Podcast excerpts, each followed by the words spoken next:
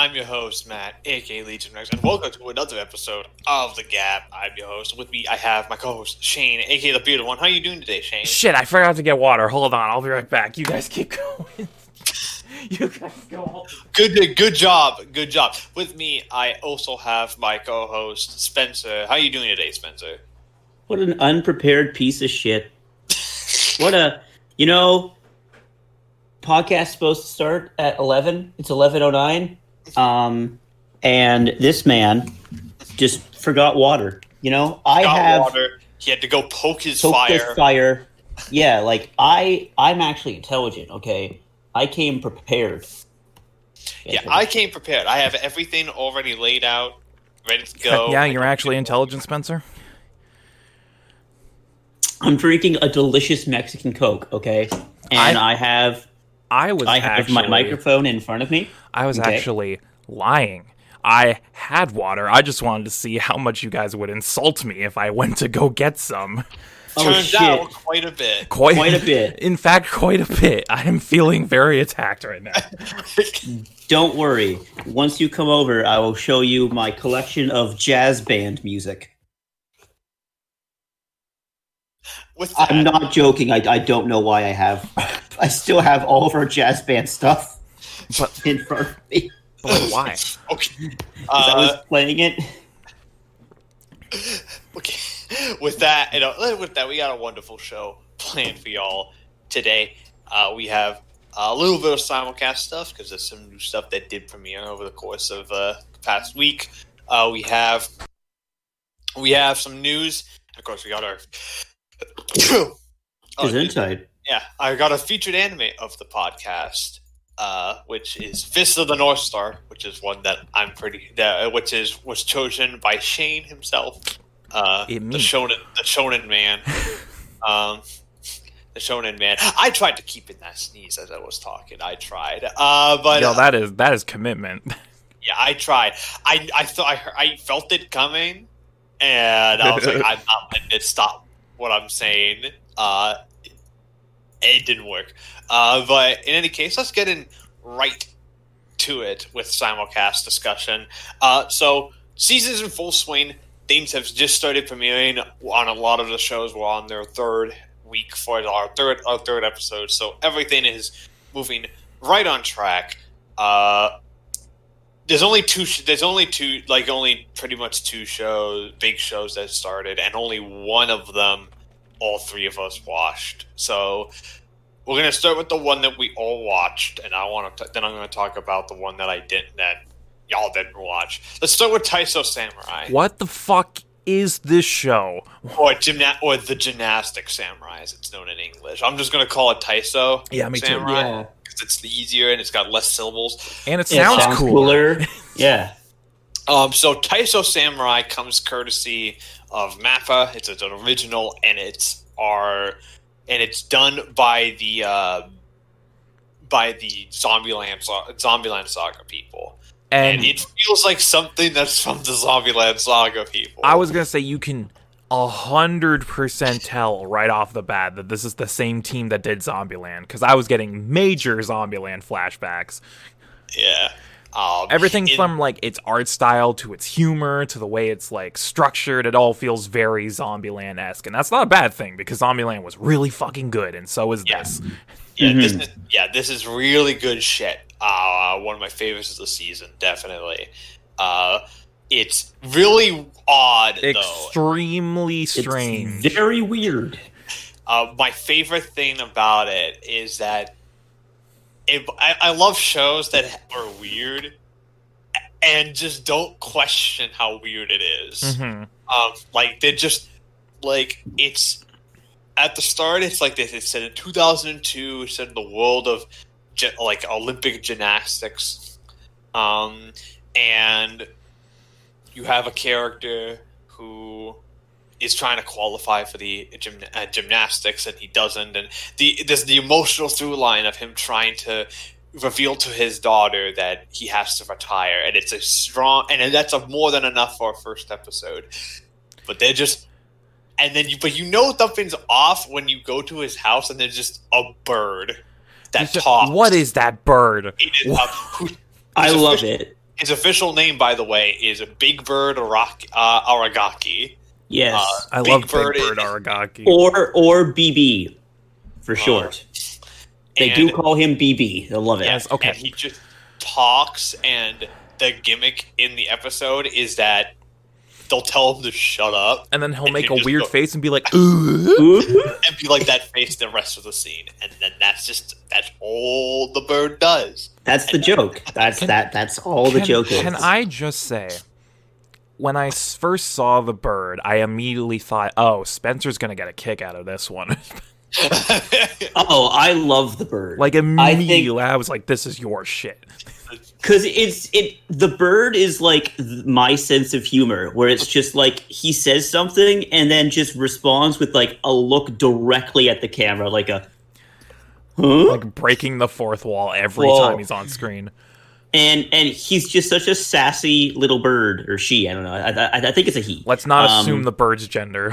I, I apologize. It could also be a they. Um, uh, but Matt is missing one major thing, and it's that he, uh, our samurai is such a good father that he takes his daughter to a Sengoku period uh, era kind of Japanese theme park. I actually don't. I think those are real. I think those actually exist. They're real. They're real? Uh, and because she loves ninjas, which I'm assuming doesn't? She, she's basically talking about whatever that universe's version of like Naruto. is. Naruto is yes.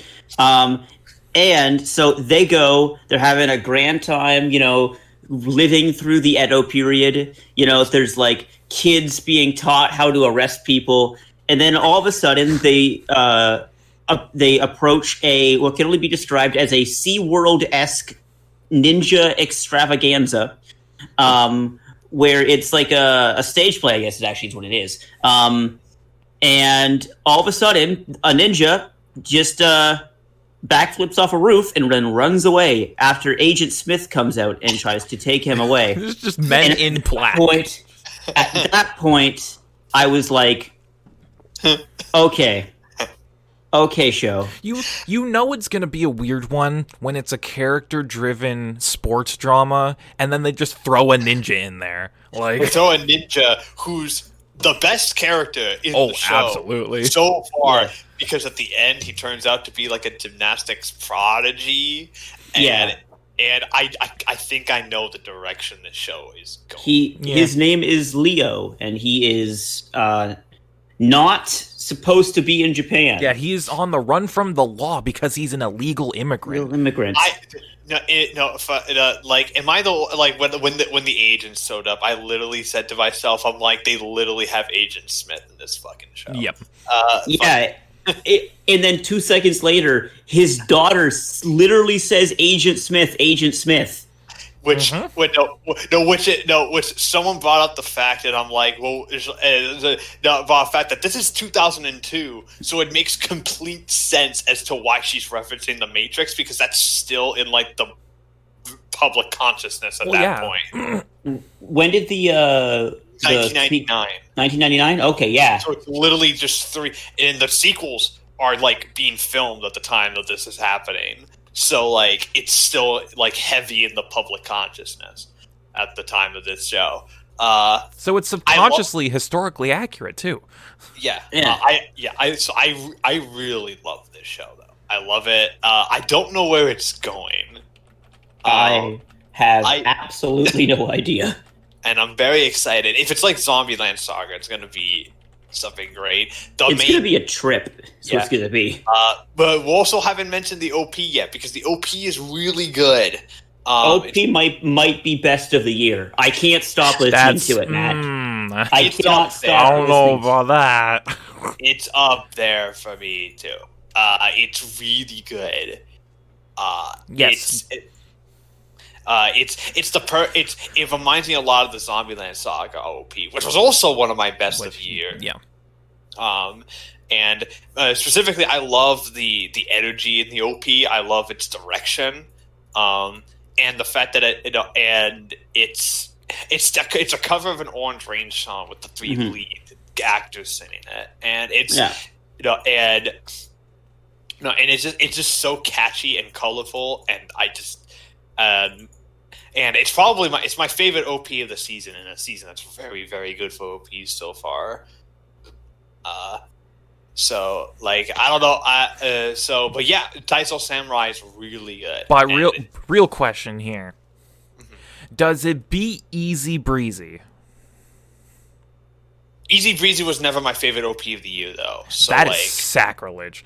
It it was Easy never Breezy- my favorite. Easy Breezy is very, very good. However, very I good, think though. this cover, this cover just has like it has a fucking key change, dude. At the end of the song, there's a fucking key change. There is, yeah, and like also, it's it it both okay. Both of them thematically fit. Easy Breezy fits with the idea of like imagination and like like the three girls kind of how, how they kind of see the world and all that. This works on a like kind of like bumping energy that is almost synonymous with like gymnastics being a, a rhythmic dancing almost. And uh come on, dude, the bodies spell Taiso. Like, come on. I did notice Body- that. I did. the, the bodies do spell Taiso. Also, by the way, nothing's going to beat the Kaguya-sama OP this year anyway, so it doesn't matter. Um, but um, no, but yeah. So Taiso Samurai is like real. So Taiso Samurai fucking whips. Uh, I also watched another show uh, this uh, this past uh, week, and that was the day I became a god. Um, Oh, this the new- thing. yeah, which is the new PA Works original. Specifically, it's the new Jun Maeda original. Um, who is the who is best known as the uh, the co-founder of Key, uh, aka he's the guy behind Clannad, Kanon, Air, and Little Busters, and all of those stuff. And he has been and he's done a couple of anime originals. Uh, both he which he did Angel Beats and Charlotte, both of which I weren't weren't a fan of. But I am a fan of him. I am a fan of Jun Maeda and his stuff. So I still so maybe against my better judgment, um, I still try to give him the benefit of the doubt when it comes to his anime original stuff. Um, and Day I Became a God had a first episode that was solid. It was a solid first epi- It was a solid first episode, and it proves to me that honestly, I think he should just do like a straight comedy at some point because it's really funny. Uh, it, and it is the- like this. He's got a like as Shane like when Shane watched Clannad, he could attest that like the one thing that Jun Maeda does well is that his comedy is really strong. Yeah. Um, and he's it, and e- even in Angel Beats and Charlotte, he had a strong sense of comedy. Th- too. there is some genuinely funny moments in Angel Beats, like es- es- especially in the first half. Like that, the whole scene with uh, the, the whole episode of them trying to distract the uh, the student, um, the no, sorry, trying to distract Angel during um, exams, and just having the character just skyrocket into the ceiling and then replaying it with sad music. It, it's genuinely funny. And I mean, after I started the first season of uh, Clannad, uh, humor was very on point. Oh, yeah. Yeah, uh, yeah, it's a yeah, yeah, no, yeah. Um, I Dea became a. So so far, it's solid. I am. I'm on a thread with Maeda though. If he fucks up one last time, if he fucks up a third time, then it's three strikes are out. And and so far, there's a couple of things that's working against the show. Um, in that it's the same director as Charlotte, Hmm. um, which I didn't like very much. I thought Charlotte was bad, and uh, which is a shame because Charlotte has such a great premise, and this has got a stellar premise too. Because listen to this, because the main character, uh, which is uh, which is Yota Narukami, is playing basketball with his friends when what when this like purple haired girl just appears to him and claims that she is pretty much God and claims that she or in her words that she's Odin and Okay. and that she can and that she's like omniscient. She knows everything that's going to happen. Originally uh, and in the first episode it becomes clear that oh shit she actually is omniscient. Like she actually does know everything that's going to happen, and she claims the world is going to end in 30 days, and that there's like and and that and a bunch of other stuff. Um, but the gimmick is is that while she is that she she's that that it's clear in the first episode that she is omniscient, it's left unclear onto whether or not she's actually a god because she's also an idiot and acts Hmm. and is like and and is like she's like I think like nine or ten years old in appearance, and she acts like she's nine or ten years old. Um, That's exactly what you want for your omnipotent being. omnipotent being. So, so and and like a lot of Jun Maeda's stuff, a lot. Of, it's definitely going the route of we're gonna figure out what the fuck is going on later on. It's only twelve episodes, which is again. Jun Maeda needs to stop making episodes that are one core, please. Uh, but who knows? Maybe this um, the last two times it was because they were cut down from the originally double core. This one was apparently built from as twelve from the start.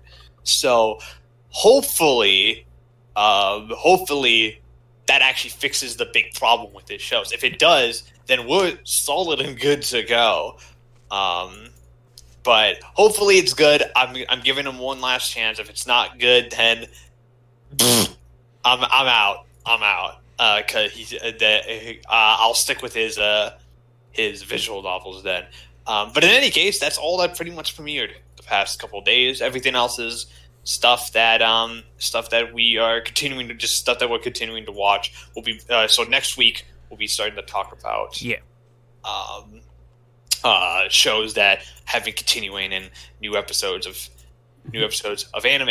Now let's move on. I, I, Matt, I did actually start something on your request. Yeah, let's let, let, let, let, let's let Spencer talk. yeah. because I did start something that I really want to quickly touch on. Um, I started watching Talentless Nana. Oh shit! You finally did.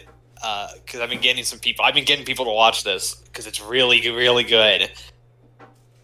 Yeah, uh, debated. Debated. It's really good. Uh, did It's- you expect the ending of that first episode? No, no, I did not. I did not expect anything. I I, I thought it was going to be like a dumb like a like a like a rags to riches type story where it's like, oh, Nana doesn't have a talent, but her talent is bringing out the talented others. And then no, no, it's not. really not. Oh god. no, it's not. Uh, yeah. So Shane, you need to watch Talentless Nana because it's really I've- good. I've heard things. I've heard things from Matt. I've heard things on Twitter. Yeah. Debated.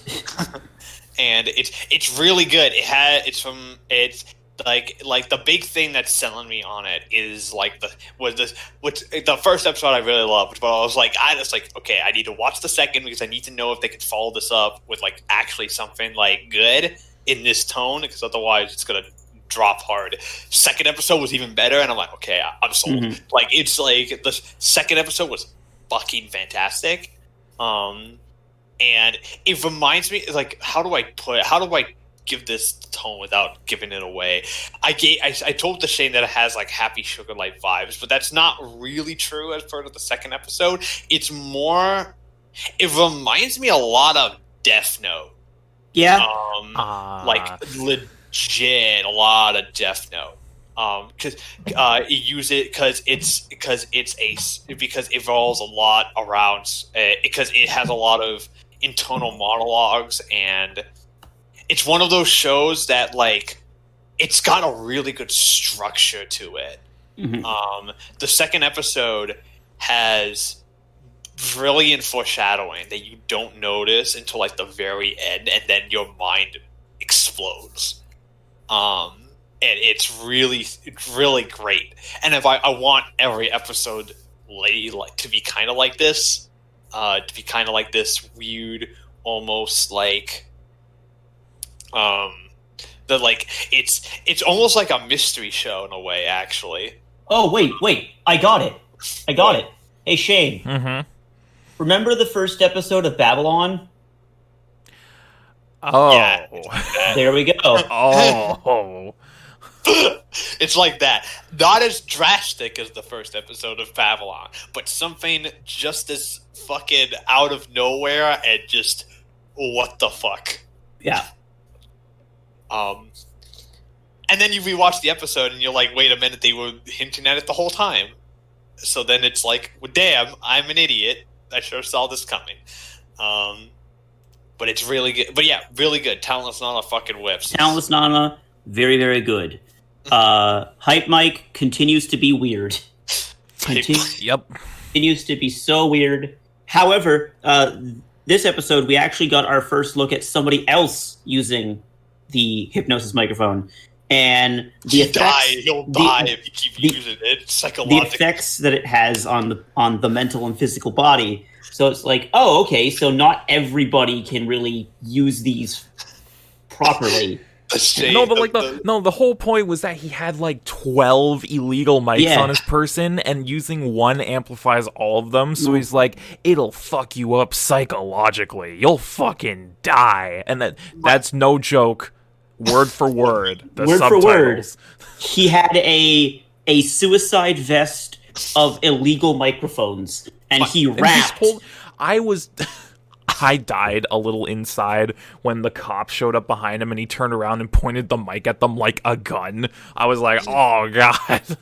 fucking fucking that rap that he that uh that uh the lead Buster Bros sings. Uh, when That's he's a just good rap. Walking though, that's like that Oh. one. I was like, yo, the the first one, yeah, yes, So that is good. from their that is actually from their first album. That's their single. That's um Ichu is uh that's his solo song. It's so good. Uh, th- their second song, "We Run This City," um, isn't actually uh, that that that is an original song. So it Yeah. seems like they're doing one song from an album and one song that's original per episode. Uh, but yeah, it's still insane. It's still bonkers. And I don't know if did did either of you watch the second episode of Akudama Drive yet? Not yet. I have not.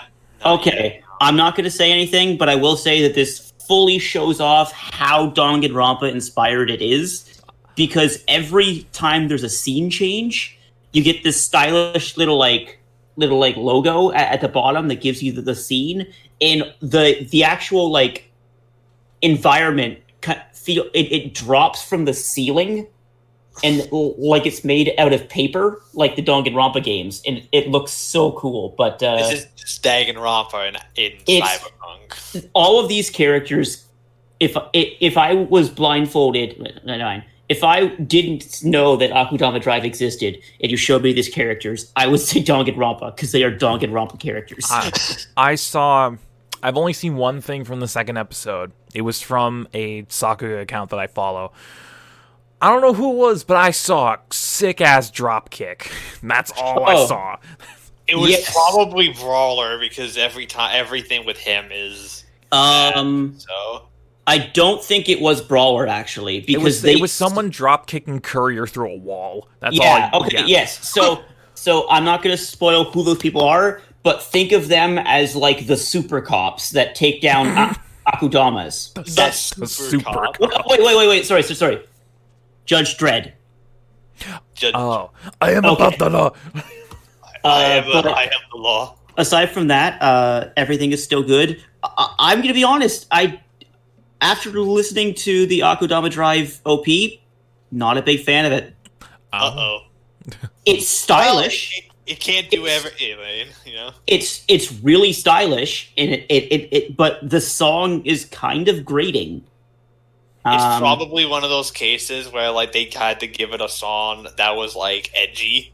yeah. So Instead of just like y- just just give it the Danganronpa theme. I, I don't even get keep in Danganronpa. Just keep in the word, but just give it the Danganronpa theme. I'd be happy. But uh, aside from that, nothing else. hmm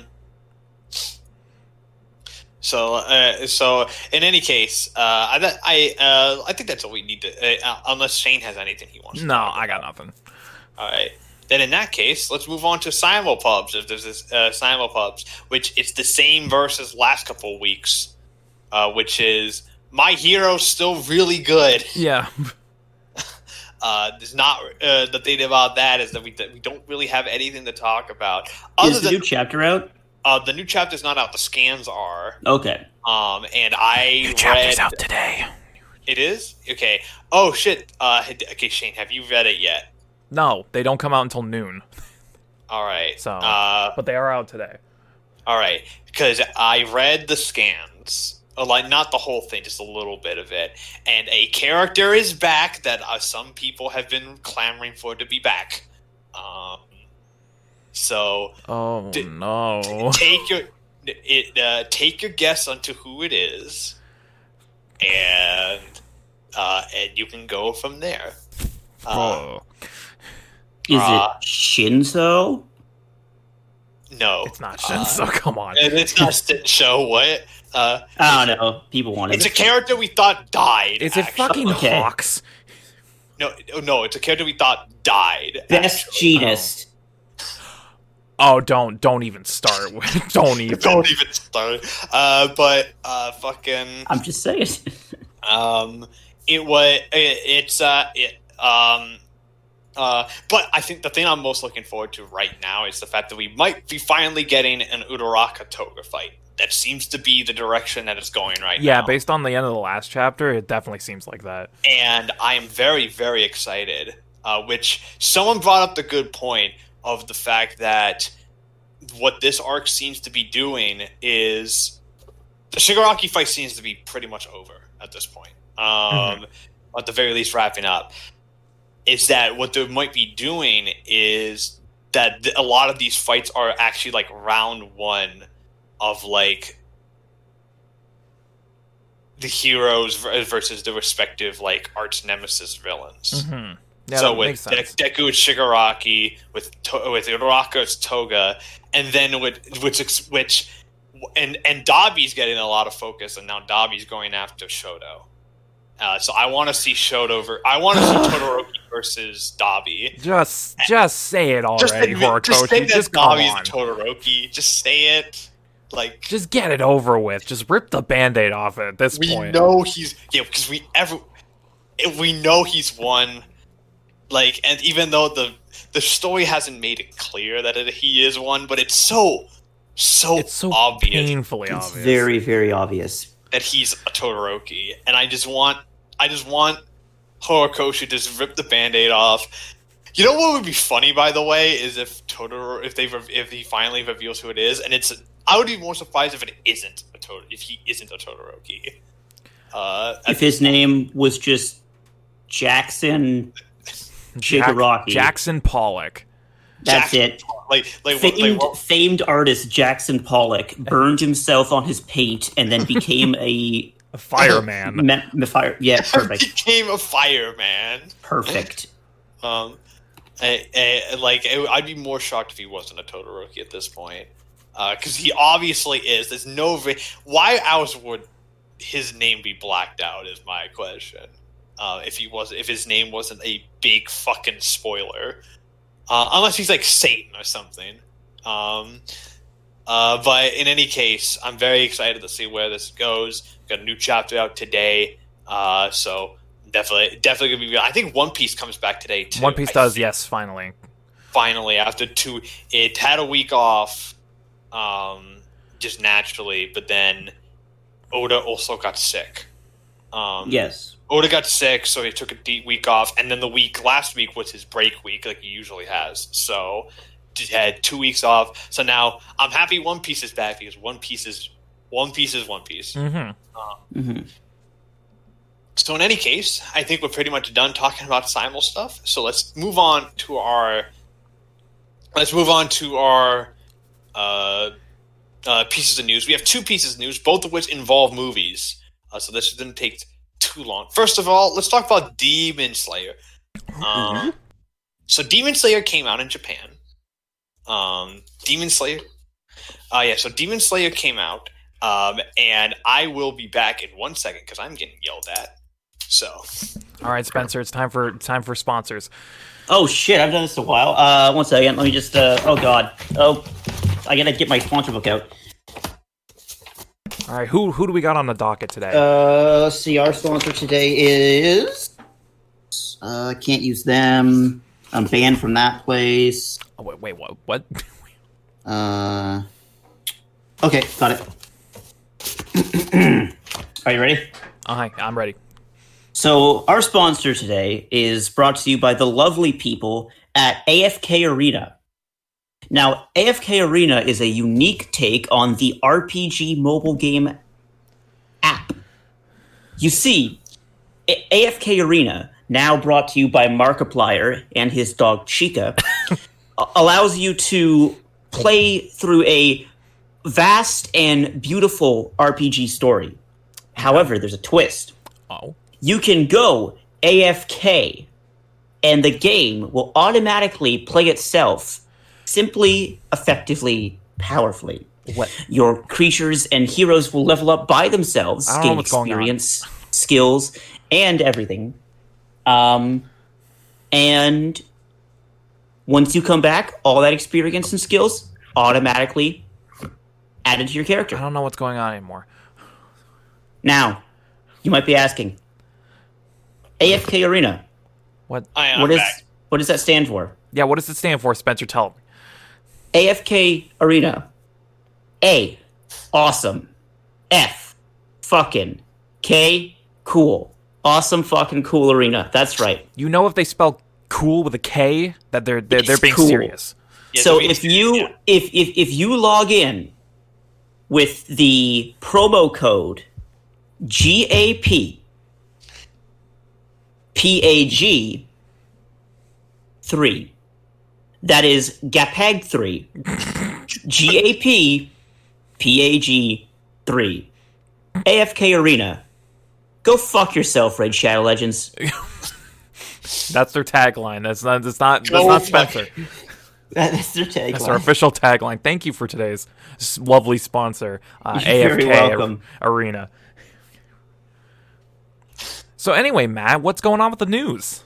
And so Demon movie. Slayer. I so am- Demon Slayer came out in Japan. I am Um, absolutely naming the pod the the episode Gapeg Three. GAPAG 3. Um, it's a demon. Yeah, so Demon Slayer came out in Japan uh, today. Actually, the day we're recording this, it's out. Um, and of course, with the news that it came out in Japan, we need to know when's it coming to North America. yeah, when when when do I get my Mugen Train arc? Um.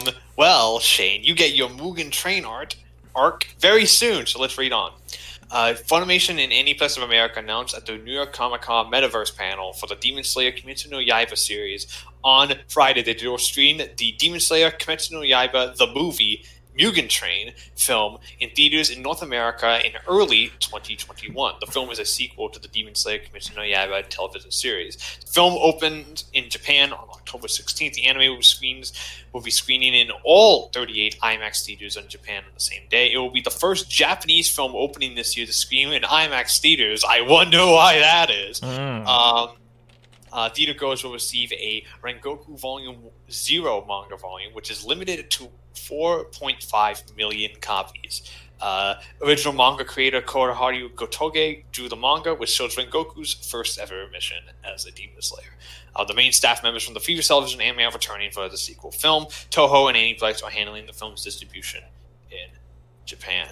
Uh, so, this so early 2021, no release date obviously Yeah. for reasons that are very clear to those who have not who have lived through 2020 Yeah, remember 2020. It's not even over yet. it's not even over yet um so the question is will this actually be out in time for 2021 is the question will this be out in time um because theaters theaters are open technically but nothing's coming out yeah, nothing's Uh, coming out of the theaters because you know. the Come pandemic. on. because the pandemic and the and the one film that tried to um Tenet didn't do very well. Nope.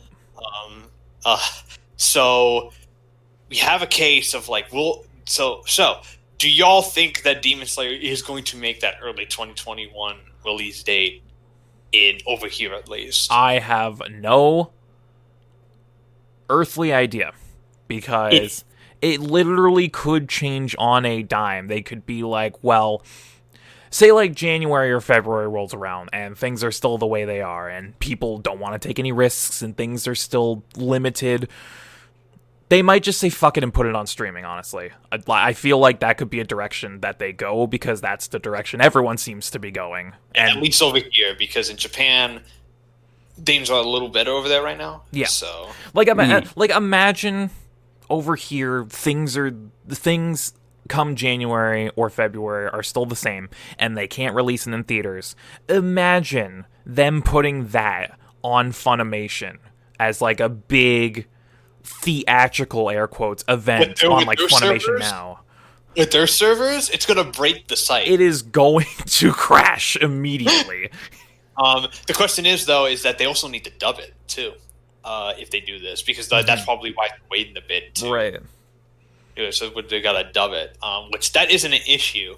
But the thing is, is that like, the thing is, is that like, there's two options here if it doesn't make the release. They either put it on streaming or they keep delaying it. Um, And if they keep delaying it, that might not spell well for them. yeah, because then people will start to pirate it because it's like, well, it's out in Japan. It's been out in Japan for like three months. There's Yeah. probably fan subs of it. Yeah, uh, albeit shitty fan subs with like fucking cam rips. Mhm.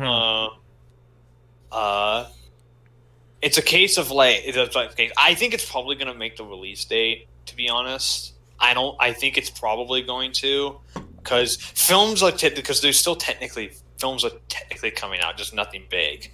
Uh, I think I think it will probably make the release date. I think it will probably be out theatrically. Whether or not we'll actually see I will see it theatrically will all be dependent on whether or not the situation has cleared up by that time. Will will will I be willing to risk my life and the lives of my family to go see Demon Slayer in theaters? No.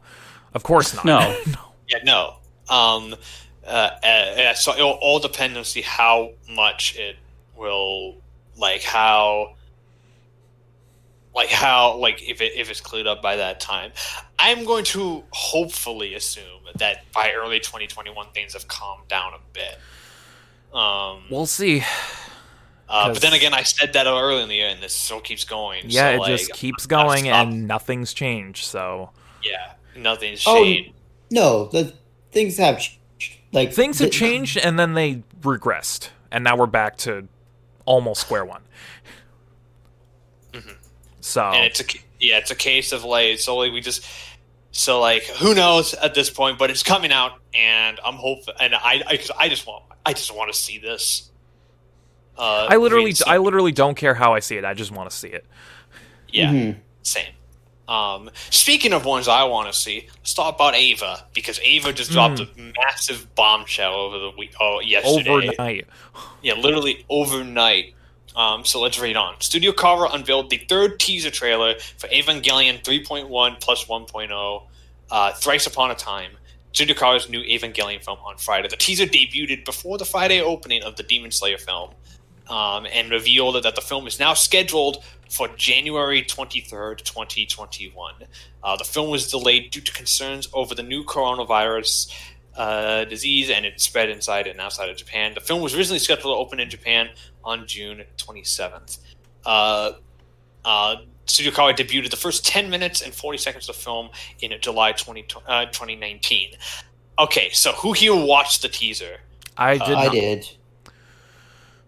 You, you did not change? I did not because you know I haven't seen any of the rebuild shit. So Uh, well, to be fair, even if you have seen the rebuild stuff, I don't even know if that would change anything because I don't know what's going on with this. I don't know what's going on. I mean, don't get me wrong. I saw Best Girl and I was happy. Um, You got you. Uh, the, what I saw was uh, new plug suits that look dope as fuck because they're Yep. like on. yep. Um, um, I saw some amazing shots uh, and great animation, and it looks fantastic. Um, I am very, I am so excited. I'm so excited for this to finally come out. Apparently, there was there was an interview with Anno a couple of about like a couple days like about a couple weeks ago actually um, that said that apparently the climax of this movie, the final act of the movie, is like 42 minutes long. Jesus Whoa. Christ. which if we know basic act structure and how Eva and anime films structure themselves, this movie's about to be Disappearance of Haruhi Suzumiya lengths. It's like three hours long, apparently. Which, if anyone has seen 3.0, actually makes a lot of sense because there's shit that needs to be explained. so Listen. Listen here, you fucks. I I oh I one, I should actually really go and rewatch all the re rebuild films because I own them all now. Um, but motherfuckers, 3.0 needs some explanation. And Shane, you'll understand when you watch them because what a fucking movie. fucking I have no earthly idea how they are going to explain some of the shit that happened in 3.0. uh, fucking if they even do because you know how Eva works. Um, They might it might just be like, eh, don't worry about it. Yeah. Um, I'm very excited to see how this goes. Um, I it looks it looks great. My favorite thing about the trailer for the trailers for Thrice Upon a Time is my favorite thing about it is that even though he's the main character, we've seen very little of what Shinji's role in this is. We do, I Mhm. don't know what he's doing in this film, which I very much appreciate because the last film left him in like a state of flux. Okay, so for Shane, for some clarification, uh, the end of 3.0, he's left in the same way as he was at the end of episode 24 of the original series. Ah, I see. Yeah. So, uh, so, um, so, so, my guess. So, like, it's gonna, probably it's, his role is probably gonna be similar to what happened in, uh, in, in uh, End of Eva. The other question I have is, the other question I have is, does Funimation still have the license to this?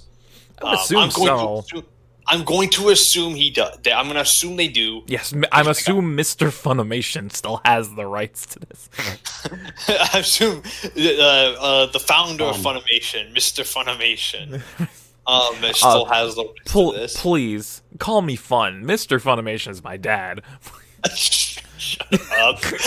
uh, uh, it's um.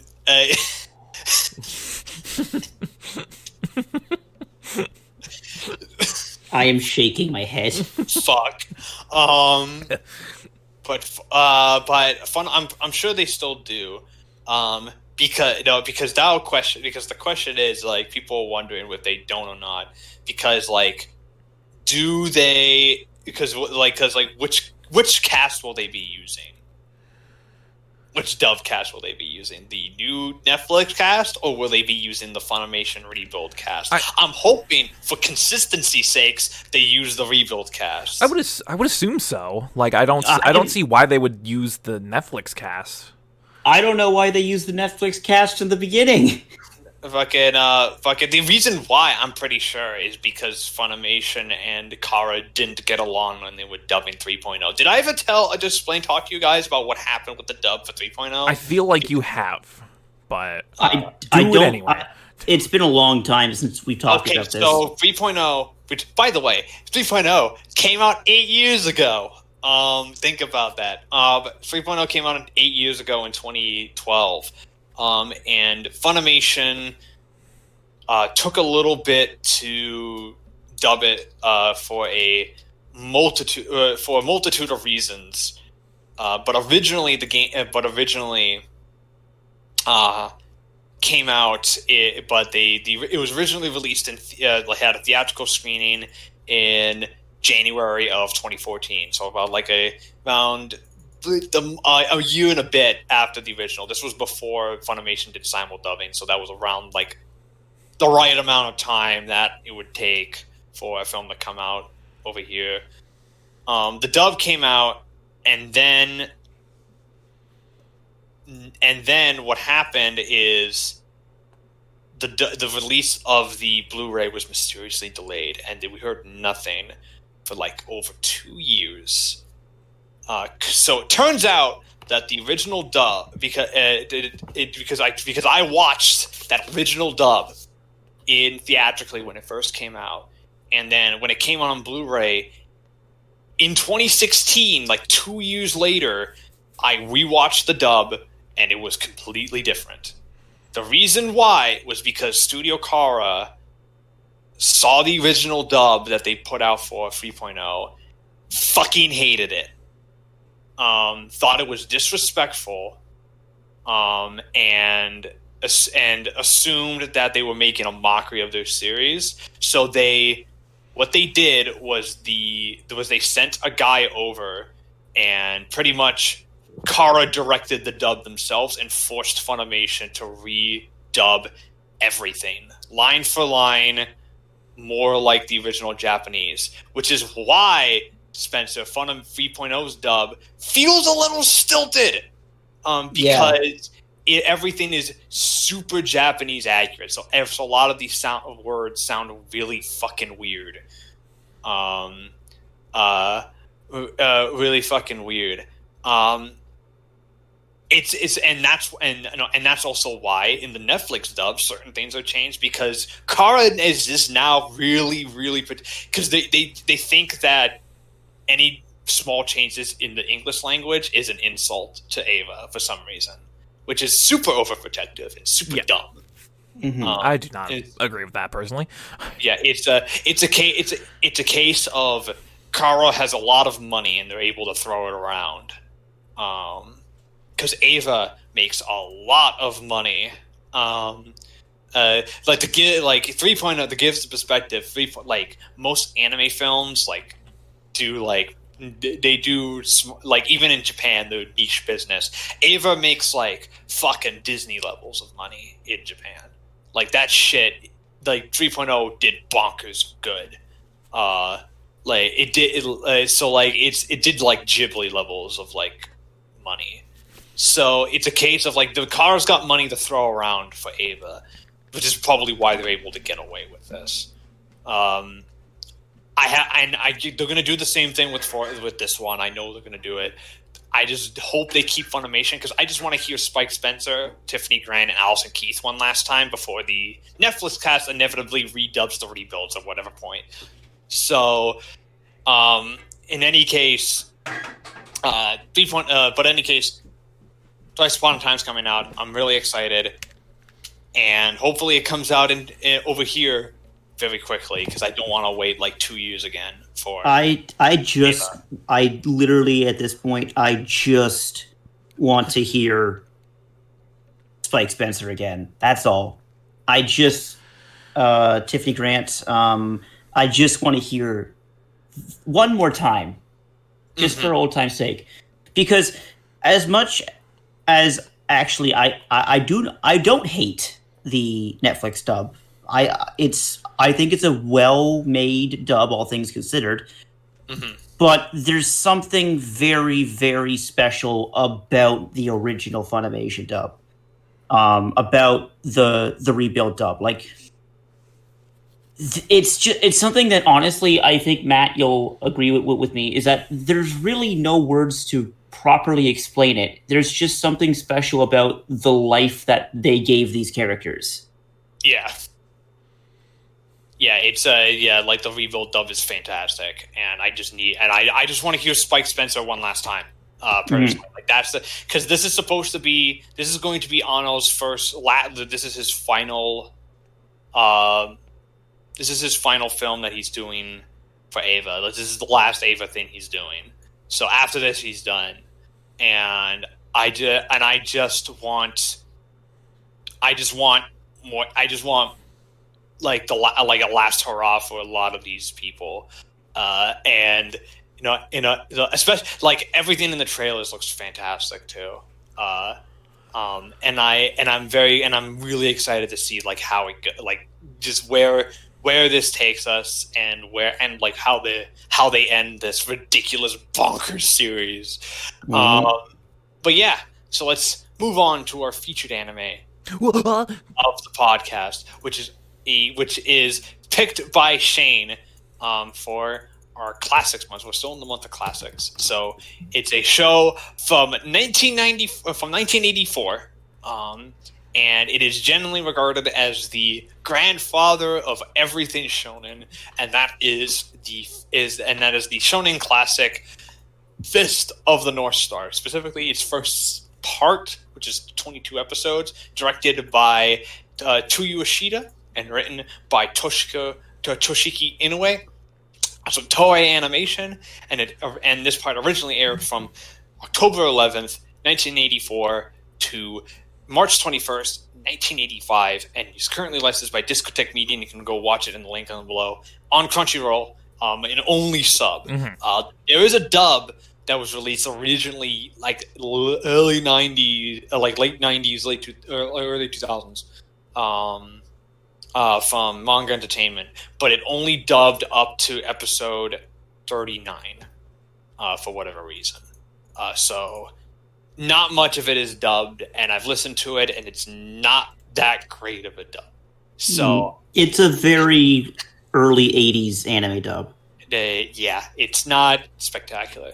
Uh, so, uh, de- so, uh, so, but in any case, it's out of the sub your for anyone who wants to watch it. Fist of the North Star takes place in a post-apocalyptic society, a future where sometime in like in this universe, sometime in the '90s, uh, there was a nuclear war and everything went to shit. Uh, and so, the, so money has no more. Civilization is pretty much gone to shit, and there's like no more sense of order. Everything is a wasteland. Everything's like a desert, and people literally fight for food and water as like currency and as like the reason to survive. We follow. Or no, we follow Kenshiro, who is a wanderer, wandering martial artist who goes from place to place in search for his lover Yuria, who was taken from him by Shin.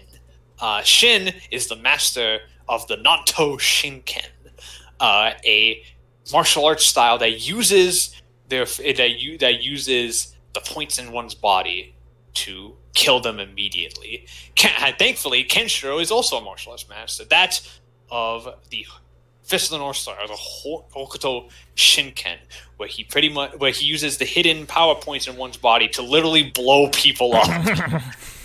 and Explosion. no, and and uh, and Soy follows Kenshiro along with uh, uh, no, along with uh, two of his companions, with his Bat and Lin, as they go on a, as they go on a quest to search for Yuria and Shin, so he can take them down once and for all. Fish the North Star is one of the most influential and important anime ever made. Uh, it, you know, it pretty much created a genre, uh, and it has influenced not just shonen anime, but just anime in general, from its pacing to its direction to the way it was made and written both in manga and anime format. Uh, so when we talk about Fist of the North Star, it's impossible to not talk about it in the context of just this invented it. Uh, this like the shonen format we see nowadays in every shonen. This is it. This is where it came from. And you know, so Shane, you were the one who picked this. So let's start with you. What did you think of Fist of the North Star? Because this is your first time watching it. I'm pretty sure. hmm Yo, this shit fucking whips.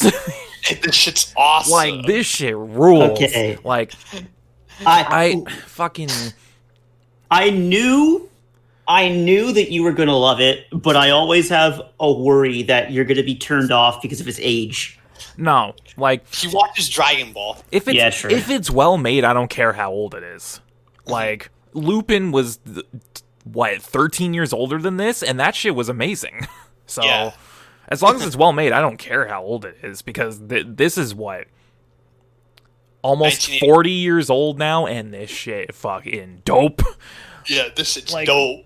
this is and I I think you guys will agree. There is no better way to describe this than shonen in its purest form. Yeah, absolutely. Like- you love shonen, you're gonna love Fist. the like North Star. everything if you love shonen down to its tropes its conventions its pacing its structure then you need to watch this because this pretty much created everything you've ever loved and it it does it with such ease like it doesn't feel like it's trying to be good it just is and from its style to its characters to the over the top fights and techniques to the fact that this show might be the most violent thing I've ever seen in my goddamn life. this is a shonen chain. like It's aired for children. it, this aired for children probably in like an early morning slot. Um but yeah, th- this shit is like you could put this on a pedestal of shonen and I wouldn't blame you because this is just masterful. Uh, so yeah, uh, Spencer, what did you? You actually watched it. So uh, before Yes. we did this. So what did? So you you so rewatching Fist of the North Star. What did you think of it? Uh, man, yeah. Uh, so like, it really, above anything else, just completely t- uh, showed me. Uh, yeah, this is just Mad Max. Japanese Mad Max. Uh, the the Mad Max inspiration it wears heavily on its sleeve, same as with uh, its inspiration from like old kind of Chinese action films with like Bruce Lee and stuff like that. Um, it wears it on its sleeve wholeheartedly, but it doesn't try to be something that it's not. And we all, all three of us here, we all like JoJo. We're all fans of JoJo. Now, do you understand when people say that part one is just Fist of the North Star? It really is. Um, albeit, I think that part one of JoJo. I still think part one of JoJo is different enough from this. Oh, it it is, but you can definitely see where Araki started. Well, because Jonathan is basically Kenshiro. Yeah. um, you know, and like it's a case of like you couldn't, you can't escape Fist of the North Star in, in the in the eighties because this shit was everywhere in Japan. It- this was a Wabba, wabba. that did extremely well. Um, so like it, it was like an uh, like a, huge thing for a while. Uh, I had never seen Fist of the North Star prior to this. I had the, my only experiences with Fist of the North Star was like the memes, the live action film from the '90s, which is awful, and the and one episode of Fist of the Blue Sky, um, which I didn't me- care. Let me just say this. Watching this in retrospect, Blue Sky sucks. Why do you think I blows. refused to watch more than one episode? I was like, this is not Fist of the North Star. be This isn't fair- even close. To be fair, I don't. Uh, to be fair, I've seen a bit of the Blue Sky manga, and it's a lot better. So I don't know. Maybe it was just a bad adaptation. it probably was just a bad. I mean, did you see? Did you look at it? uh, yeah, but like, but like, it's, it's my only experience with this, so I don't. So I didn't know much about Fist of the North Star. So I watched it, and 22 episodes later, Fist of the North Star is the purest example of just hot-blooded shonen because every episode is badass. This is a badass show. Um, depth, we don't do that here. No. Um, this uh, I love. I I loved watching this. This was a blast. Um, it's a ton of fun. It's so gory, and I love. I love. I love it. It's, so violent. Like it's so violent. Mhm. It's so violent, it's so gory, um, and it's it's it's a case of like it, it, it's a case. Of, I love old school shonen like this that are just beyond like so gory, and it's and it's you know, it's brutal, and but it also has like like a great lead and it got like a bunch of other great stuff about it. There's a couple of issues I have with it, less and uh, but like it's it's a case of like I don't bother me too much because it's a it, it, created a genre and a lot and any issues that the genre had came from this show and that's not necessarily a bad thing uh and it's one of those things where like you know, where like I can actually point to a lot of things in this show that this show actually does better than some of the shonen but we'll get into that um Uh, but let's move on to our favorite episodes from this block. Shane, what was your favorite episode from this block of Fist of the North Star? Because we only caught we're only talking about the first part of the show. Did anyone else have the finale as the fi- the best episode? Because episode? mine's the, yeah, mine's the finale as Mhm. well. Uh, I don't know if Spencer does. It's not, but that's Okay. also because I've seen the whole thing. So All right. Uh, my favorite of this block is the finale, which is conclusion of chapter one, Julia Forever, as well as Shin. Julia? Um, Who the hell's Julia? uh, Julia. Technically, Julia, uh, like you know, technically, eh, technically, Yudia is Julia in the English in the Mm. in, both the ch- translate ch- translation for the manga and the dub. Uh, so, but it's Yudia in the sub. Yudia, yes. They can't pronounce Julia correctly because they're Japanese. Um, Ha. Mm. It, it's cute. Um, but no, this episode's really good. Mhm. Um, it's really good. Um, my because because this shows the climactic fight between Kenshiro and Shin, which is something that had been building up over the course of 22 episodes. Um, and it's a great ass fight. I think that's what really sells it. Is that the fight Yeah. itself is really great. Mhm. Um, uh, and what I love about it is that like it wraps everything up, but in ways that you wouldn't expect. Like what they did with Yudia, I didn't expect. Yeah, I, I, I was gonna say that's like a, a nice subversion of your expectations. Because uh, because spoiler for forty almost forty year old show, uh, Yudia kills herself, Mm-hmm. and that was something I didn't see coming. Because it's like, oh, okay, so now Kenshiro is big mad uh, at Shin, and Shin is a bastard, Shin, an absolute bastard. Shin is a, uh, as uh, we like to call him uh, down here in Canada, a fuckwad.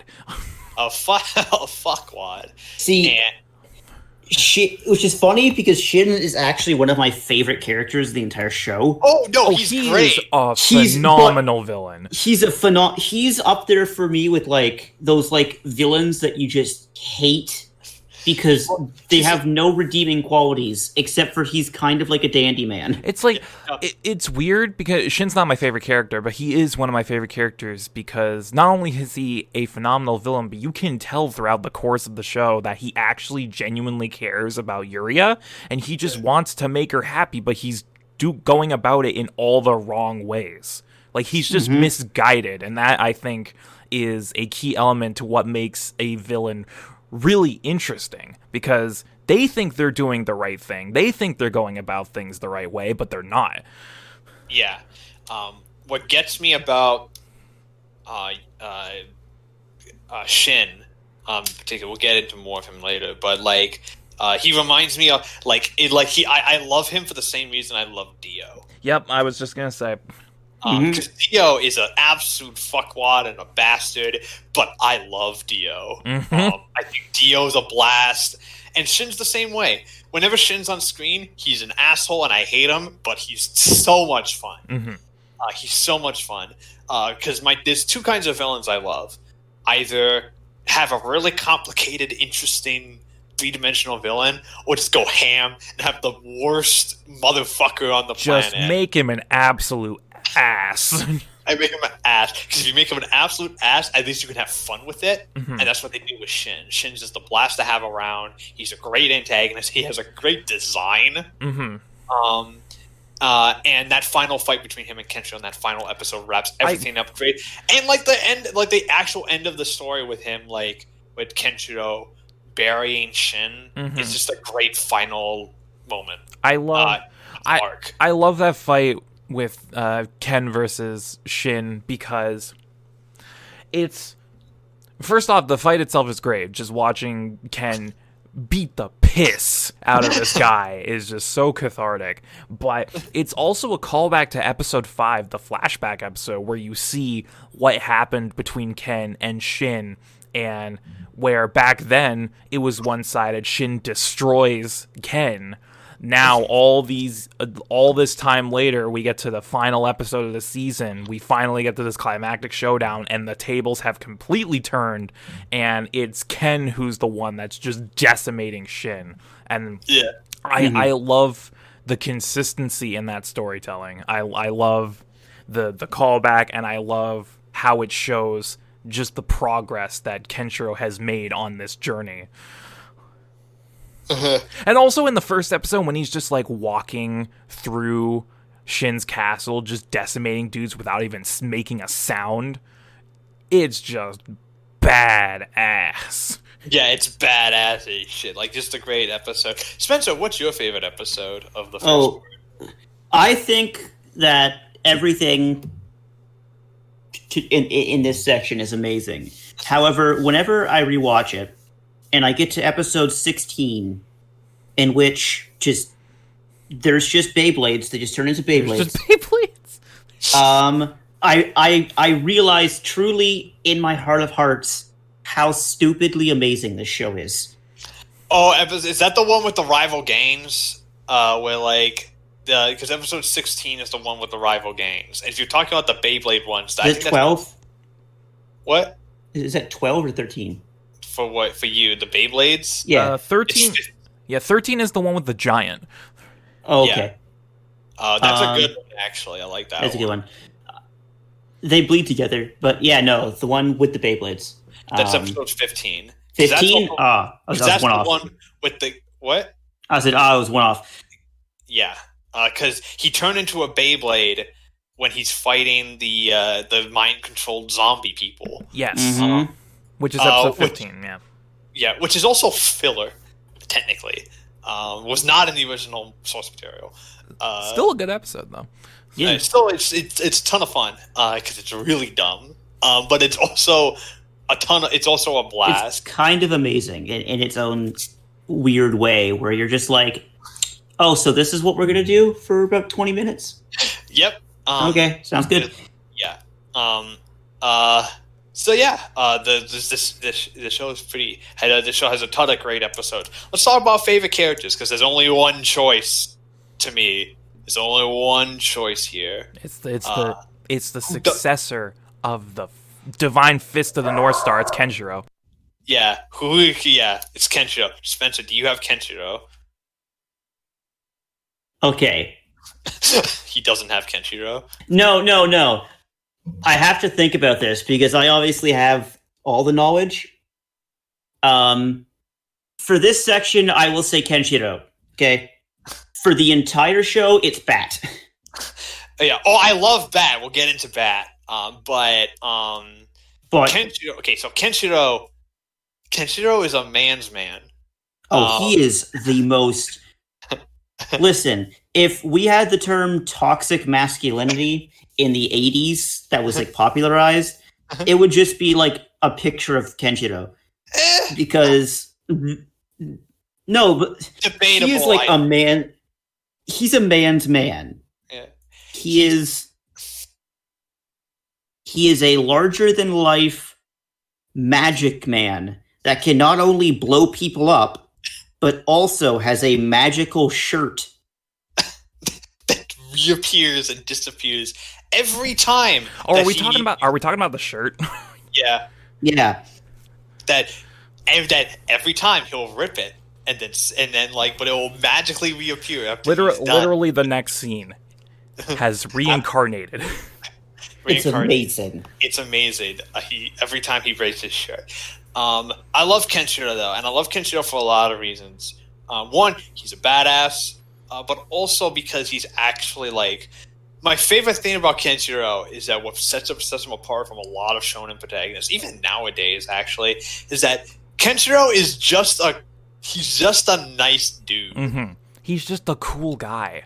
he's just a good guy and like like he's like like like no like and the fact that like it, it like Kenshiro is that he's like he's a man's man because he's a badass but he's also like no matter what the no matter what the situation is Kenshiro is always going to do the heroic thing no matter what Mhm. every single time Um, He never wavers in his resolve. He always knows what's right and what's wrong, and he sticks to his morals.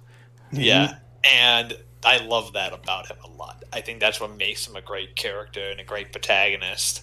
Um, cut, uh, a great protagonist because he's cut, uh, and uh, and uh, and and he's also interesting because he has the history with Shin, so he has a direct connection to the villain. And he has a love interest, which I wasn't expecting this to be kind of like a romance, but it kind of is. Yeah, it is. Yeah. Um, and he has a uh, and he's got and it like he has his heart on. He's like he loves Yuria. He loves Yuria, and then Yes. He loses Yuria, and like you, like he's haunted constantly by the loss of Yuria, losing Yuria to Shen, and he, you know, and that's what drives his entire motivation here. Is just he wants Yuria back, and that's it. And of course, he gets sidetracked along the way multiple times Yeah, because of Uh, those damn kids. because of those damned Yeah. kids. Uh, but he no, but he um, no, but Kenshiro's just a great character. Shane, talk about Kenshiro and Um, I just like Kenshiro a lot because he, to me, is the like archetypal uh, shonen protagonist. He's got everything you would want a good protagonist to have. He's got a cool design. He's got a cool fighting style. He's just an all around swell guy. and it's always no matter what he's doing and i think this is a good indicator of what makes a good protagonist it doesn't matter what he does it's always fun to watch him. Mm-hmm. Like they could be driving out in the desert they could be saving a village they could be f- fighting zombie people. Like it doesn't matter. A good protagonist you can put into any situation and you will still have a good time watching them and root for them. And that's what Kenshiro is. Like they put him into any situation you could possibly think of, and he's still fun to watch. So yeah, yeah, he's great to have. Um, also this guy's got like a million techniques. Like what Yeah. Well, he's also known as Seven Scar Ken. well they don't they just call him the man with seven scars. Yes, but he's also he has a lot of names. Okay. Yeah, he is the div- he is what is the North Star? He is the North Star. he, he is the North. Star. He's the man with the seven stars. Mm-hmm. But with a favorite, with a, with a favorite must come a least favorite, and Fist of the North Star as a series is no stranger to having worse characters on the podcast. In Mm. fact, back in 2018, Shane named two characters as the worst male characters of 2018. Specifically, what was it? Uh, Fuck. Oh, Hippo, one second. it was Hippo Hip- Guy, Hip- Hippo someone Man, else. and Metal Toupee. Metal Toupee and Hippo Guy. Um, and so, obviously, no strangers to pointless bad characters, which there are a couple of here. Um, there's a couple people here that I couldn't stand. Um, like like that one villain who was like the leader of the warriors, and he was like just a coward. Uh, Oh, hated that. um, hated that fucker. He's not my least favorite. But, oh like, god, what what was his it. name? Zed or some shit. It wasn't Uh, Zed. Um, I can't remember his name now. uh, uh, Jackal. That's his name. Is Jackal? That's his name. That's it. Uh, uh, he's he's a bitch, and I don't like him. Yeah. Uh, but Shane, who's your least favorite character from this part of North Star? Ooh, It's hard because there's a couple of contenders here. so Because there's a lot of one-off villains that are just like bad. Yeah. So like, so I'm gonna explain myself. My my least favorite character, and I think my man, my my my, might agree with me. Um, my least favorite character is Lynn. I hate Lynn so much. He's she's mine too. Let me explain why like. Lynn is my like least her. favorite character. First of all, she does nothing. Absolute shit. Second, when she does try to do something, she's always causing trouble for the rest of the group. She's not self aware in the slightest. All she gives a shit about is following. What are we talking Ken. about? We're talking about how Lynn is bad, um, and I don't like her very much. Oh, Whenever- you know, that's that's that's fair. That's a fair assessment. She doesn't you know, do she doesn't get good. She she doesn't get good until like the the end of the series. She doesn't get the, the time skip. Yeah, Yeah, she doesn't do anything. Whenever she tries to do something, it just causes trouble for everyone else. She's not self aware at all. She doesn't think, oh, maybe my actions are, you know, negatively affecting the people around me. No, she just cares about following Ken. Ken this, Ken that. Ken. Also, Oh, God. also she's a bitch because li- listen, okay, you have somebody around your age that likes you. His name is Bat, hmm or as he's known in English, Bart. Are you actually kidding me? His name in English, yeah. His name in English is Bart. Holy Um, shit. and and technically, Lynn isn't Lynn; it's Rin, but she is known as Lynn in English. But ironically, not spelled L I N, actually spelled L Y N N, like the Uh, name. Yeah. Uh, yeah. Um, th- uh, Viz had this in the 90s, so don't d- d- d- Yeah. just go with it. Um, yeah, So, But yeah, so Lynn bad, and I don't The- like Lynn. My, My- problem my problem with Lynn is like she's supposed to be like the the heart of the group, if that makes sense. She's supposed to be the one that like you're, you're most emotionally attached to because they spend a lot of time in the first episode, first couple episodes, setting up Lynn as a character, um, and giving her a, a tragic backstory, the tragic past, um, and a, a lot of trauma. But then they don't do anything with it. Yeah, because Um, after the first episode, she's just obsessed with Ken, and it's all she cares about, and it's all she. That's the only motivator she has is following Ken to the ends of the earth. Yeah. Um, and Ken just lets her. Ken's just Uh, like, yeah, whatever, kid. My favorite, uh, my Ken, uh, my Ken just lets her for some reason.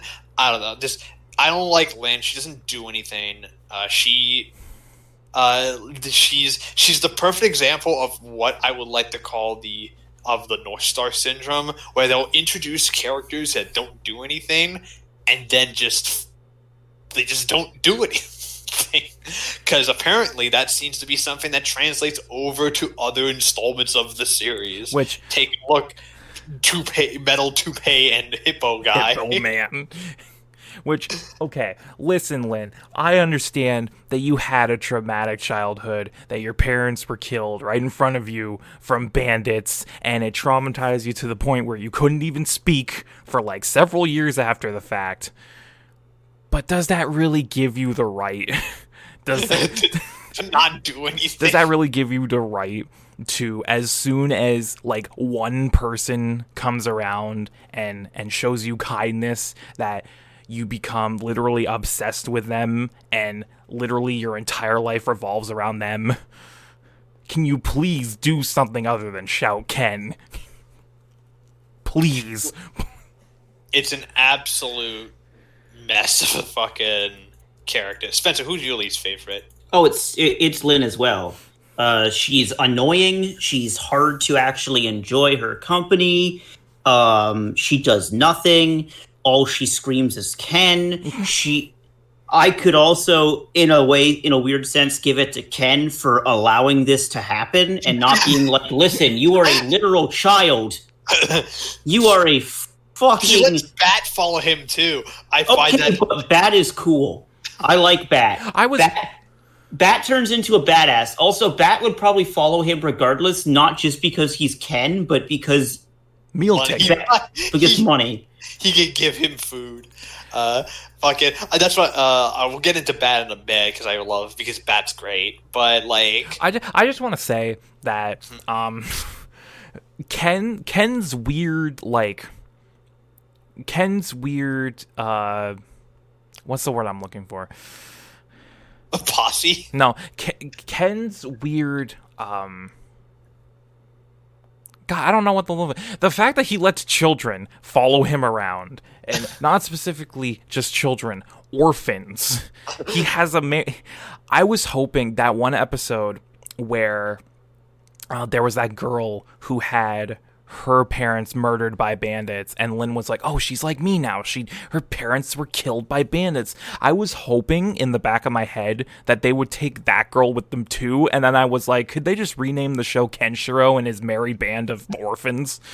Because oh my god, it's just it's just like it's just fucking Kazuma Kiryu. It's just it's just I'm gonna open up an orphan an orphanage at the end of this series, and we're just gonna have a bunch of orphans. Well, I mean, like he's based on Kenshiro. Yes. So like, so, like that's pro- and that probably wasn't a coincidence. Kenshiro Uh, just I- digs orphans, dude. Could Kenshiro That's just a weird thing to say, but Yeah, I, I also shouldn't have. true. I shouldn't have phrased it that way. out of out of context? That's like what the hell, huh? uh, but um, let's talk about stuff that I actually do like about like, other stuff we like about the show. Um, the OP whips. Op whips. I'm shock! Um, it's a it's that old school. Like one thing I love about the OP is that it's this old school like It's hair metal. it's old school hair metal that's also like an old school anime OP where it's just Mhm. kind of like big, loud, and dumb. Um, Those are definitely words you could use to describe it. um, um, and it's got great visuals too. yeah. It tells you everything you need to know about the show. Speaking Um, of visuals, animation in the show for the most part whips pretty hard. I have a different opinion on that actually. Um, I'm a little bit on the on the fence on the animation. There are moments where this show looks great. There are also moments when the show looks butt ugly. There's quite a bit of bank. I think hot take time. I think out of all the three original big shonen that Toei did in the '80s, between this, Dragon Ball, and Saint Seiya, this has aged the worst by far. Oh, yeah, Um, yeah, I can see that. Like no, by a landslide. There are some they re, lot of reused animation. Yeah, here. tons of reuse. Oh, like the animation of him break is like ripping his Ripping shirt his is the same thing every time. the same like five seconds every time. It's not as bad as Ghost Shogun, uh, where they we use like a minute and a half of animation, but it's consistent enough where like you'll notice that they reuse certain shots a lot. Oh yeah. Um, so like the show occasionally looks fantastic, uh, particularly in the fight scenes. But there are some moments where this looks like poo. Um, Which I mean, like, par for the course with Toei. Am I right? yeah, uh, I thought, but yeah, I I thought Dragon Ball in its first couple of episodes looked a lot better than this. Yeah, Um, I think that comes down to the art style because Dragon Ball is a lot more stylized, whereas this is more realistic and grounded. it's the JoJo problem where if you actually watch JoJo, uh, the JoJo animation isn't exactly top tier either. Um, it looks really great. The art style's great, but it, it's stilted because I think the problem with Fist of the North is that it has really detailed character designs. Yep. And that's difficult to animate. Um, uh, with that being said, the art in this show is occasionally really good. The Mhm. background art is really great. Um, it had it really has the Mad Max sense. I'm pretty sure they reused the same like enemy models a couple of times because they Yeah. all like bikers. A, a lot, all- a lot of the bandits do look very similar, which, whatever, I can get over that. I Yeah, can the- get over that because the- it's it it's don't just matter. yeah it's it's mostly just the Mad Max in- inspiration. Because they just they fucking explode anyway. So everything in Mad Max was about bikers. Um, I will agree actually wholeheartedly that yeah, this show animation wise does not stand up for the test of time. Uh-huh. However, I think in character design, it really can't be beat. Oh, For it holds up in character design, definitely. Um, Kenshiro is such a a recognizable character. Like even if we didn't have all the memes, you know, you would look at Kenshiro and be like, okay, that guy's supposed to be like a fighting badass. yeah, you Look, there's the guy. by- He's the guy who says, "Oh my oh my oemo shinderu." That's him. And then It happened and in then episode one, and I was like, "He said it! He said it! He says it almost he said the line. episode. He said the line. Uh, but um, I think what people don't r- realize is that that that fucking sound effect is ear splitting. Oh yeah, it yeah, actually is. hurt my ears a couple of times because I was listening with headphones, and I was like, "Yeah!" I was like, "Oh my god!" Yeah, it's like you're like Jesus. Ugh. Um, but like, yeah, no, I I, I do agree. Um, animation wise, it, it it doesn't hold up, but like the music and the fight scenes, So good. the music was so good. And give me a second because I'm gonna look up exactly who does the music. Uh, But, uh, it's, uh, it was it's, uh, me. Nozomi I did have it. one. What? It was me. I composed you. it. Um, you did it? Wow. It was Nozomi Aoki. Um, Yeah, that's it. my favorite thing about Fist of the North Star, though, is specifically how Fist of the North Star is the perfect mix between dead serious and fucking Stupid. because it takes its story dead seriously and its emotional beats dead seriously, but then you have shit like Kenshiro turning into a Beyblade, um, or moments where like his main where he's fighting a man who can hypnotize people and turn them into zombies who attack them Yeah. um, or he's able to use the he's able to touch your forehead and make your back go He's like, hang on, hang on. Let me. You see these two fingers right here? You will die in three seconds. You Oh my Lamo. Shinderu. Like, hang on. I'm just, I'm just gonna hit these two very specific, well hidden pressure points, which all of them have different names, by the way. Mhm. All right. As soon as I let my fingers out, your spine will contort into a pretzel. Yeah, which the the the, the reason why this happened is so funny. Um, the reason like Tetsuo Hara, who's the creator of, uh, who's the creator of Fist of the North Star, um, uh, he ha- he um was suggested because he was a martial arts fan, but he also knew about acupuncture for some for some reason. Oh my So fucking his God. editor, his editor told him, "Why don't you combine them?" And he did. That's literally how the manga came about. Oh my fucking god. Uh, That's amazing. That's incredible. it's like, wait a minute, you know martial arts and acupuncture. Mash them together. That's a show. Um, a- I could just imagine someone like I could just imagine like the the scene from The Simpsons where Mr. Burns is at the store trying to pick between ketchup and catsup, like at martial arts, acupuncture, martial. How are these two different now? how are these two different? Um, but um, in any case, like I love that the mix of like the dumb and the serious. Like this show's really stupid. Let, Oh, so clarify stupid. that this show's really stupid. Um, if you've never seen Fist of the North Star, there's stuff in this that's like you'll you'll that is like you think we'd be making it up. Uh, quite frankly, uh, fucking. There's a scene where he, Kenshiro fights a giant man Mhm. who thinks that a smaller man It's is his brother. and this Yeah. giant, oh, and this giant man is big. Why is he big? Who knows? I don't know. big, okay? Don't worry about it. He's just a he, big he boy. the Indian martial art of what's its name of uh of Rakan Nioken, uh, the Avat Deva Fist, Yes. um, which is a forbidden art. A forbidden art because it was too powerful. and it's I love I, I I just love the mix between dumb and It dumb and serious. Shane, what do you love about this show? Um, much like you just said, I love how fucking dumb this show is because I am a dumb man and I like dumb things. So this is keeping the goopy goblin in my brain nice and content. um, I really it it really com- everything I love about the show really comes down to the fact that this was basically the thing that kicked off the shonen genre. Like all the cool character designs, the badass fight scenes, the weird powers, the dumb shit. Like it all can be traced back to this. And I think that's why I love it so much because I realize that and I can appreciate it for doing all those things. Like this is a historical show in a sense because it kickstarted the genre from scratch. And so all of these different tropes that I've recognized from shonen throughout the years traces back to this specific show. And I think Yeah. that's the reason why I appreciate it so much because everything I love about shonen, this show did it first.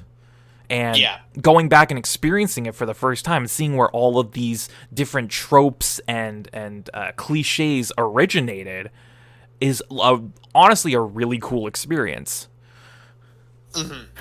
Yeah, It, like- it doesn't help that it just does everything really well too. Like, Yeah. Um. Yeah. Uh. Yeah. It uses it. Uh, more shonen need to listen to this show because what it does is it actually tells its story visually. visual storytelling. everything. Thank fuck. Fist of the North Star was doing it in 1984. There is no fucking excuse for shonen in 2020 to be not doing that. Why the hell can't my hero shut up much as I love it, as much as I adore it, why why can't it shut up? Why can't it couple- shut up? Like all of all of these modern shonen that have all of these characters like monologuing and One Piece does ex- this explaining everything and just giving us the exposition through dialogue need to take a step back and and, and look at look at the, the the grandpappy go back to grandpappy and say hey grandpappy what should i be doing differently yo tell your story through visuals you fucking idiot Yeah, uh, and Yeah. visuals, lots of visual storytelling. The way they introduce Kenshiro is brilliant. I I love that introductory scene of him coming in through the desert, uh, collapsing There's from no exhaustion, dialogue there, and then him, dialogue. yeah, him looking up at the sky and seeing the vision of Yuria. Like it tells you everything you need to know about the premise, the protagonist, and the world without a single word spoken. And more shows need to do that because that's how you do proper storytelling. Yeah, um, yeah, like it's um, like there's a lot of stuff, like a lot, a lot of stuff. Like the director who did this, his name is uh, his name is Toyoo Ashida. Uh, he is best known as like he created. He was the director of Fist of the North Star. He was he was also the director of the original Vampire Hunter D film. Uh, Yes. Classic. Um, um, and he also worked on he also worked on Minky Momo, that fucking show again, um, from last week. Um, and he's one of those things where, like, say, and his style is very distinct, and he uses a lot of high visual storytelling, a lot of like like wide shots. My thing I love, I love thing I love about Fist North Star is that it's a big show. It's grand in scope, and you always and it's it, it's like Mad Max, like Spencer said, in that like Kenshiro just kind of goes from place to place, and everyone just has their own story. Um, hmm There Uh, are there are two people, two types of people in this show. There are people that Kenshiro meets that have their own story, and then there are bad people that are just explicitly evil. Just like people that he kills. like there is nothing else. It is you are either a good person who Kenshiro will give head pats to, or you are the literal devil. um, which leads me to one of my criticisms on Fist of the North Star, actually, in that every arc in the Fist of the North Star, Is the same. Kenshiro, Bat, and Lin come to a new area, and there's a bunch of people there who are dealing with a problem. What said problem is usually some dictator or group of ruffians that are evil and that they are taking their food, taking their water for no other reason than they're dickheads. Kenshiro, uh, one of the they they bond with one of the people there. That person usually dies, and Yep. then Kenshiro gets big mad and just kills everybody, and then they leave. That's pretty much every arc of this show Yep. which it's it gets repetitive. Uh, uh, it's not necessarily a huge problem, uh, but it's definitely noticeable. If you're a fan of like the big arc based stuff that's in modern Shonen and even in Dragon Ball and Saint Seiya, that stuff's not here. Uh, it's a lot more episodic. At Mhm. least, at least this section is. I I know it changes later on to be more arc based, um, but uh, it's definitely got that issue. Any criticisms you have, Shane? Okay. Um, basically, basically every problem you've ever had in a shonen originated here. Much like the good stuff, the bad stuff also came from this show. Weird pacing, uh, overpowered protagonist. Oh, absolutely. Lack Tension- of lack of Tension tension. Guard. lack lack of tension, uh, repetitive arc structures, uh, like it, it all just came from here, and that's the problem with being a. that's the that's the problem with being a revolutionary show like this that basically single-handedly created a genre is that all of the flaws from similar shows that would come in the years after this have this to thank for that. Mm-hmm. and they're not necessarily issues with this show, but they definitely are apparent and they definitely do drag it down for being uh, a perfect show. In my opinion, at least. Yeah, it absolutely does. Um, like, like you said, like the weird pacing. Like some episode, like there's a lot of filler here. Um, there's a lot of filler, and the re- and I know there is because in the manga, this section, by the way, this section, the Shin section of the manga is ten chapters. The first ten. That's it. Um, and the, is is ten. Um, and the arc at the end, like where he goes after Shin, actually happens right after the first major arc, which is the first five episodes. So everything from episode 6 to 20, 20? 16 is not just filler, but arcs that came afterwards changed and changed around in order to fit into that middle section. That's weird. That's weird. The arc with the, like the arc where the like the God Hand arc is right after Shin in the manga, like it's like right after, um, and then the Warriors stuff with the big, big man and the um and Bat's hometown is added after that, um, uh, and it's mostly the same as the manga, with the exception of the fact that they add in the connections to Bloody Cross so, uh, and Shin that's all anime original stuff. And then of course the arc, and of course then there's the arc with the, handle. and of course there's the arc with the fortune teller that was kind of bad, and the guy that breathed fire. Um, uh, that's all filler. See, there's a lot of filler here, um, and you can tell because it kind of drags. And my mate, and like, and and like Shane said, it has all the issues that would plague shonen. They're still plague it to this day actually in a lot of ways. Uh that it's still it is that this this stuff but like again that's just the part of being the first one. Spencer do you have any issues with fist north star or I mean, honestly, everything that's been said positive can be flipped and mirrored negatively. Um, the show's old, and it def- and it shows that age. yeah it's definitely out of all the shows we've covered this one this is the one that feels the most old uh, Mhm. it feels old um, not a bad thing but you can definitely you watch it nowadays and it's like yeah this feels like it's from like 1984 Yep. Mhm. um, Um, with that being said, I also I I can't for all of its bad things, you know, every anime that it gave us afterwards that followed in its footsteps, you know, no, there is little that can be said that will diminish the at least the the effect mhm. that Fist of the North Star had on anime as a whole. Yeah, yeah, yeah. It was a big. De- it was a big deal, and it and it really and it uh and it changed it changed the game in a lot of ways. Uh, Mhm. So I think that's why it's definitely worth checking out, uh, even nowadays, as like an important piece of anime history. So I think it's time we move on to final scores. Shane, you're the one who picked this show. What do you give the final score to? I I was very tempted to give this a 10 because as I was going throughout it I was like, "Man, this shit whips." And I Yeah. whatever little issues it has, like I can excuse them because it's the first of its kind. But then after I finished it, in retrospect, thinking back, I'm like, yeah, there are issues that need to be addressed, and they do slightly bring it down. So I'm going to give this as high of a 9 as I possibly can because everything it does well, it does remarkably well.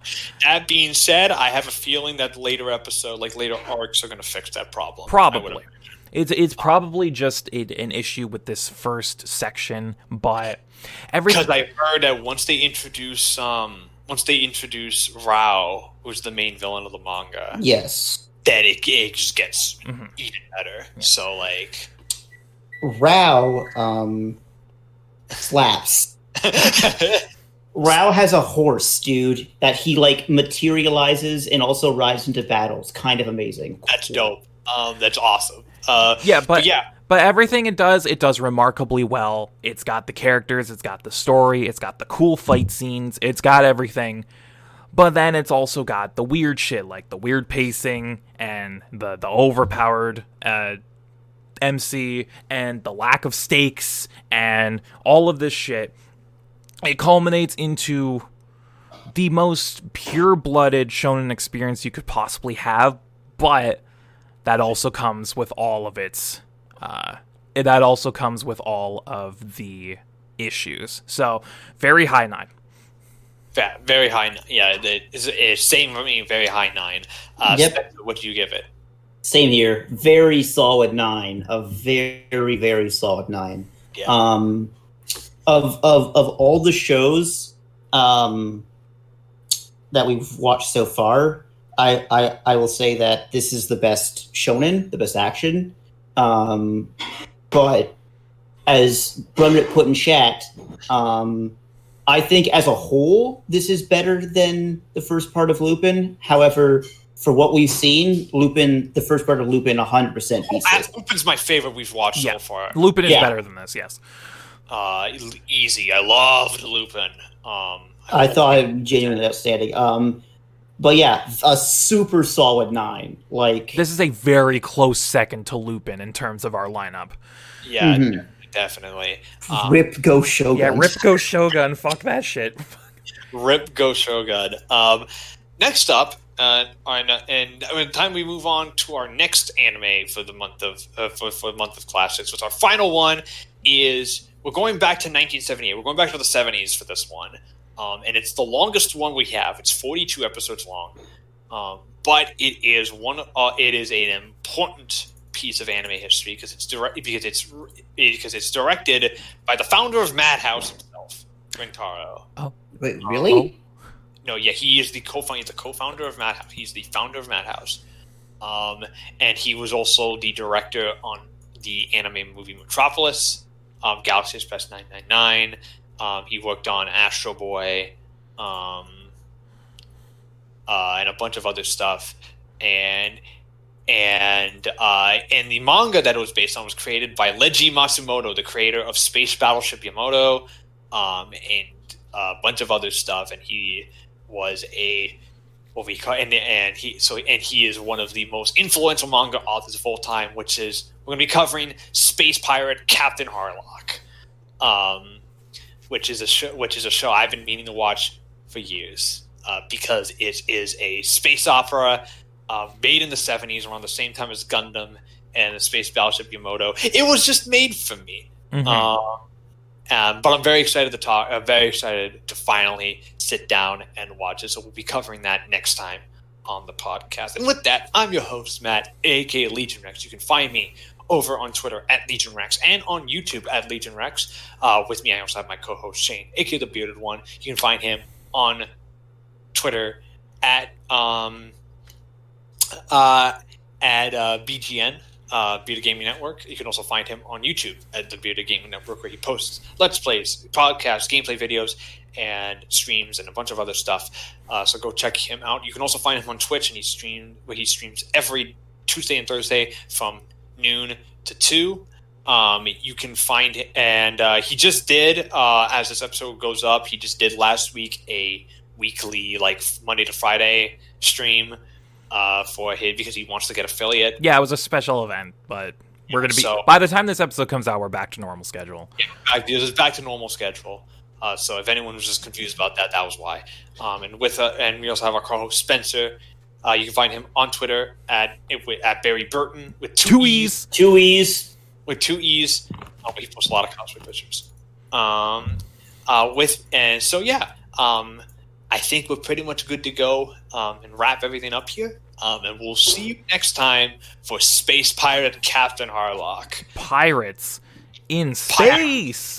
the in the year three like three year three thousand. It's like thousands of years in the future. So it's the good. You've heard of space. You've heard of pirates. You may have even heard of Harlock. But have you heard of captains?